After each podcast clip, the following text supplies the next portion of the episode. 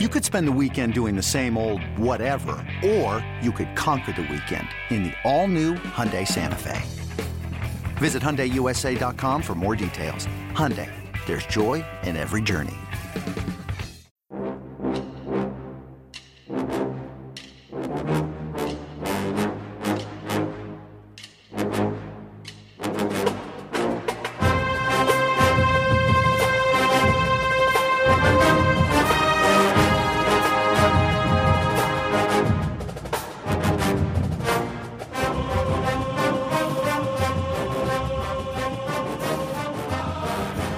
Good morning, Bucknutters. It is Tuesday, September 21st, 2021. I am Dan Rubin. This is the Bucknuts Morning Five and Change. If it's Tuesday, that can mean only one thing. Duane Long joins us. Duane, we had a week of San Diego like weather. Now we're being punished with some Ohio like weather. Well, like you said, Ohio like weather. Here we go. The dogs don't like it. The humans don't like it. The question of whether or not Ohio State fans liked what they saw at the shoe on Saturday is up for debate. Yes, the final score looked appealing. It was a slog to get there. Let's start out with the extreme positive.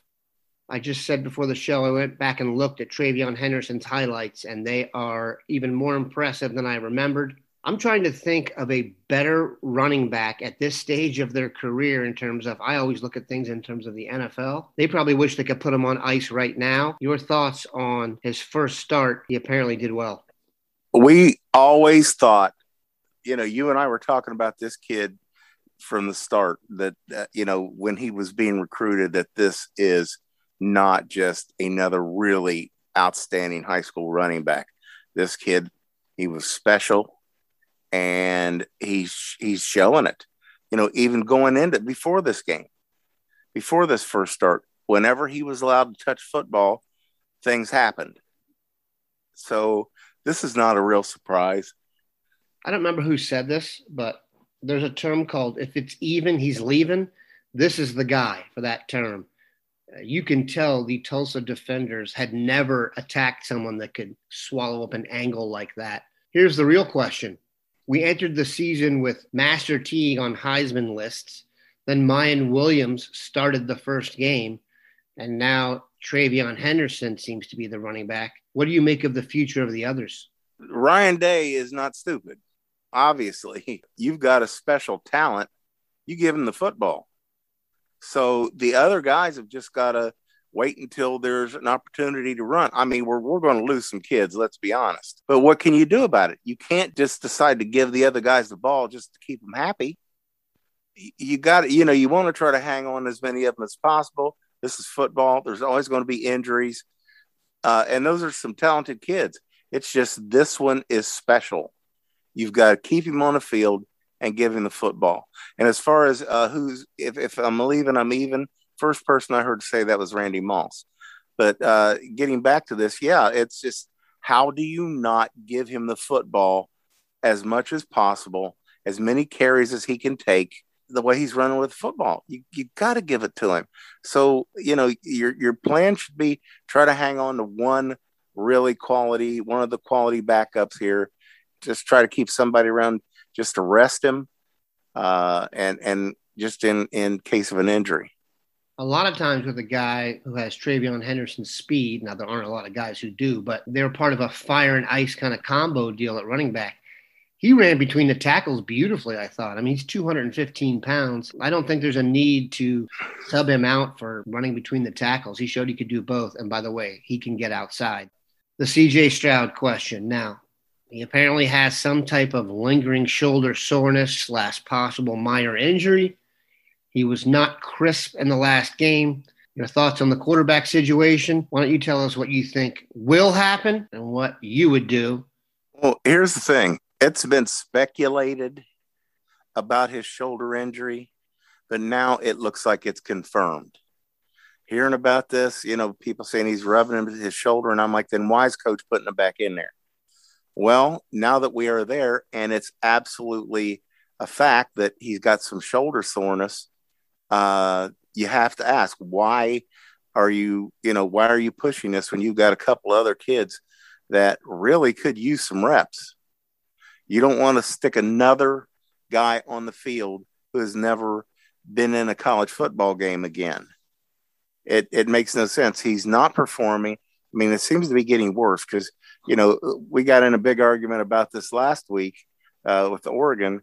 Uh, people were trying to blame the offense and in particular him. He threw for 484 yards and three touchdowns. But this week he was all over the place. He was high, he was low, he was left, he was right, he was long, he was short. He was just it was a bad outing. That's not not the out, kind of outing that you have when you're on, and for whatever reason, and it appears that the shoulder is uh, is is sore. Now, here's what I think the the only thing that makes sense to me is that Ryan Day is worried about hurting his confidence. And then if McCord comes in and he performs really well, then you got a quarterback controversy. So it's kind of a it's a delicate situation. He's going to have to finesse this. I don't know. I mean, if if uh, if Stroud has another bad outing, then he's got to make a decision. He's got to decide to give McCord some reps, and really, maybe he should anyway. Because, like I said, it's it, you got to have a kid who has been in, you know, practice is one thing. It's definitely different stepping out of high school into college at, with practice, dealing with the pass rush, the speed of the game. But when it's game time, when it's go time, it goes up even another level. Let's get somebody else ready. You need to have that backup ready to throw. Why have him come in when he has to come in and he's never thrown pass in a college game? Can't take another um, bad outing and expect to uh, stay in there completely. Not not for a whole game if he has a bad outing this weekend, he may have sealed his fate because this weekend's opponent is Akron, which is not a good football team. It's one of the worst football teams Ohio State has faced in years. I think they're a seven touchdown favorite. Regardless of whether or not CJ Stroud was struggling before this, if we don't see McCord, Jack Miller, and maybe even Quinn Ewers, just know that they go to Rutgers the next weekend and Greg Schiano is licking his chops. Another thing that needs to be squared away is the defense Youth is apparently being served. I could make an argument three or four of the best players out there are freshmen. Your general vibes on the defense right now is it fixable? What do you make of the switch from Kerry Coombs to Matt Barnes? Your vibes on the D. Well, I, I think there was there was definite improvement, Dan. We got we were more aggressive. We were throwing blitzes. Everybody wants to get to the quarterback with four men, and we've had a, a quite a bit of success over the over uh, last several years, um, going back into the early um, uh, Urban Meyer years of just always having um, good pressure defenses, have great defensive ends. But right now we don't. But you, it still comes back to you got to get to the quarterback. However you have to do it, get to the quarterback. So adding blitzes, I, it helped. And by the end of the game, I think what may have happened well, I think there were two things that happened. Um, started getting some other guys in there. Uh, it looks like you know I was always a big uh, Tyleik Williams fan, and he looks like a veteran out there. He was in the backfield. I don't know how many times I saw him get penetration. He's chasing the quarterback. He looked really good. Jerron Cage is back. Vincent just hasn't been cutting it. Antwuan Jackson is okay. Very a few pair. splash plays from either one of them, by the way very few. I, I can't remember a flash flash play by uh, Vincent. Vincent. He has just not been playing well. You bring those two. Uh, uh, you got one veteran and one rookie in there, and they really had an impact.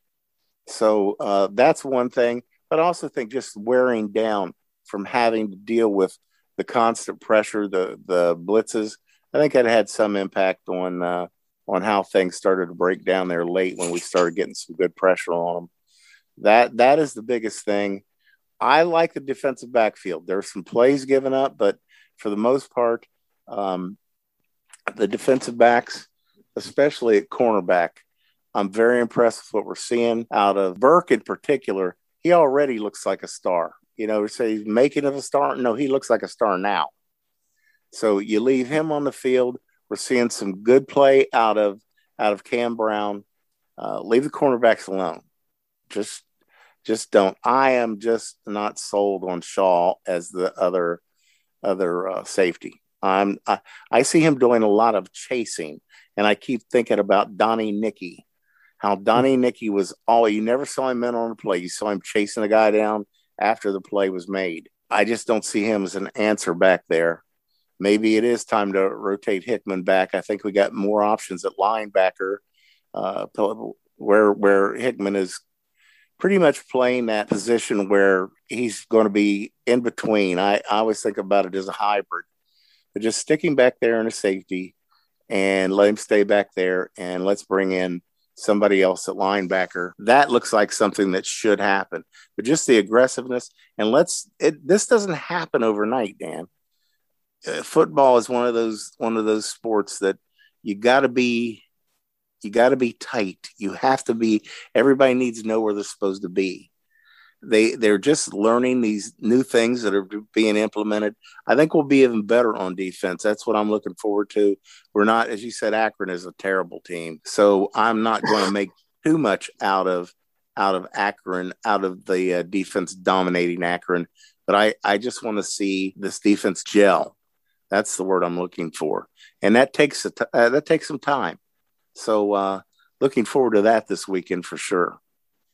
I can usually get a feel for the defense, what their rotations are like, who they like to play in certain situations, down in distance. And I will tell you this I have no clue when I'm watching the game now who they're going to have in there. Those roles still need to be defined, like you said. And then once everyone finds out where they need to be and they get settled, I do think there'll be some serious improvement. And this is definitely a good place to start because the zips have very little zip. We're going to take a quick break, come back and talk Cruton. This episode is brought to you by Progressive Insurance. Whether you love true crime or comedy, celebrity interviews or news, you call the shots on what's in your podcast queue. And guess what? Now you can call them on your auto insurance too with the Name Your Price tool from Progressive. It works just the way it sounds. You tell Progressive how much you want to pay for car insurance, and they'll show you coverage options that fit your budget. Get your quote today at progressive.com to join the over 28 million drivers who trust Progressive. Progressive Casualty Insurance Company and Affiliates. Price and coverage match limited by state law. All right, Duane, we are back. Offensive line recruiting is always in your wheelhouse. One of the apples of Ohio State's eye on the offensive line is Californian Ernest Greene he just took a trip to Georgia and was impressed. He's in the process of scheduling a trip to Ohio State. He is struggling to find a time because Ohio State has so many early starts, but I digress. Your thoughts on Ernest Greene and where you have him on the must list? I just don't. You know, longtime Bucknutters are not going to be surprised at me saying this. I don't worry about guards. I just don't. Uh, you know, there are very few Wyatt Davis, Josh Myers, yeah, he came here and played center, but he was a guard. That's how he was recruited. And uh, uh, Donovan Jackson, guys that are like, okay, this guy can do a lot of things. He can move, he can move people. I just don't get excited about guards, and I don't get excited about this one. He's not overly impressive. He's a huge kid. My Lord, is he huge. He's long, but he can't play tackle. He does not move well enough to be a tackle, a right tackle. If he liked Georgia that well, that's okay with me. Locally, there's a guy real near me right now, Josh Padilla at Huber Heights, Wayne. They offered him early. He's a year younger. He visited this past weekend.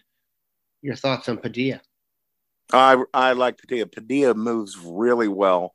He's very well conditioned. Uh, the thing about it is, I think he could be a center, and that I'd recruit tackles and centers. If if a inside guy can't be a, a uh, center, then I'm just rarely going to get excited about uh, an inside guy like that. See, here's the thing right now, we're enjoying the depth on the offensive line. We can afford to have an injury or, you know, with, uh, get get uh, somebody in a in a situation where they're suspended, COVID or whatever. We can afford that. Why? Because Urban Meyer recruited tackles. Tackles could play guard. Guards can rarely play tackle. So you recruit tackles. You can move guys around. You got uh, Paris Johnson in there, who's a future NFL left tackle, playing guard because we can. We've got that kind of athleticism on the offensive line. Jim Bollman recruited guard after guard after guard and we were constantly shuffling, trying to get five guys on the field, five good guys on the field. Now we're recruiting tackles. Let's not change that. like I said, if they can't play center, they've got to be really special, like Davis was, like Myers was, like Donovan Jackson will be. Very well said, Duane. Let's talk about a guy we featured on the site yesterday. Bill had a story on him, but Mark Porter had his Introducing Ohio feature on Will Smith Jr., son of the late Buckeye star and Saints star Will Smith. He goes to Dublin Coffman High School. He has offers from Marshall and Miami now, but he's an emerging prospect. What do you think of him, and do you see him as a potential Buckeye of the future? Oh, I absolutely think he could be. The kid is explosive. Absolutely. Just his first step, he's beat so, he's beat so many high school linemen and good linemen. Remember, that's OCC football. That's as good as it gets in the Midwest. He's going to meet big kids, kids that have been trained well and coached well. Big schools. His first step is he's he's. Here's the only thing: he may need to slide down to tackle. Not that that's a bad thing. He's six three. He's young though. He still could get to be that that six five defensive end kind of guy. He doesn't look like he's long limbed but it doesn't matter. The kid is so explosive. His closing speed is exceptional. Uh, and he's got good instincts. He finds the ball quickly, and that's something a defensive lineman. It's something we overlook with defensive linemen is finding the ball. Stuff's happening very quickly out there. So, uh, and he finds the football. So he could definitely. He's got to be on the radar. I think if it's close, we all would agree that we should take him. Speaking for myself, when I think about the national championship win against Miami, the first person that comes to my mind is Will Smith, RIP. We appreciate Duane stopping by. Have a good one, Bucknutters.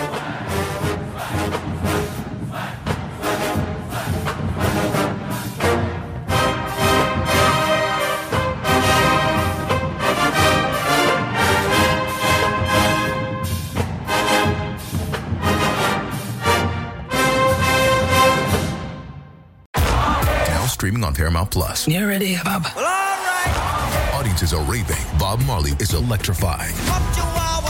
It's the feel-good movie of the year. You dig? Bob Marley One Love. Rated PG-13. Now streaming on Paramount Plus.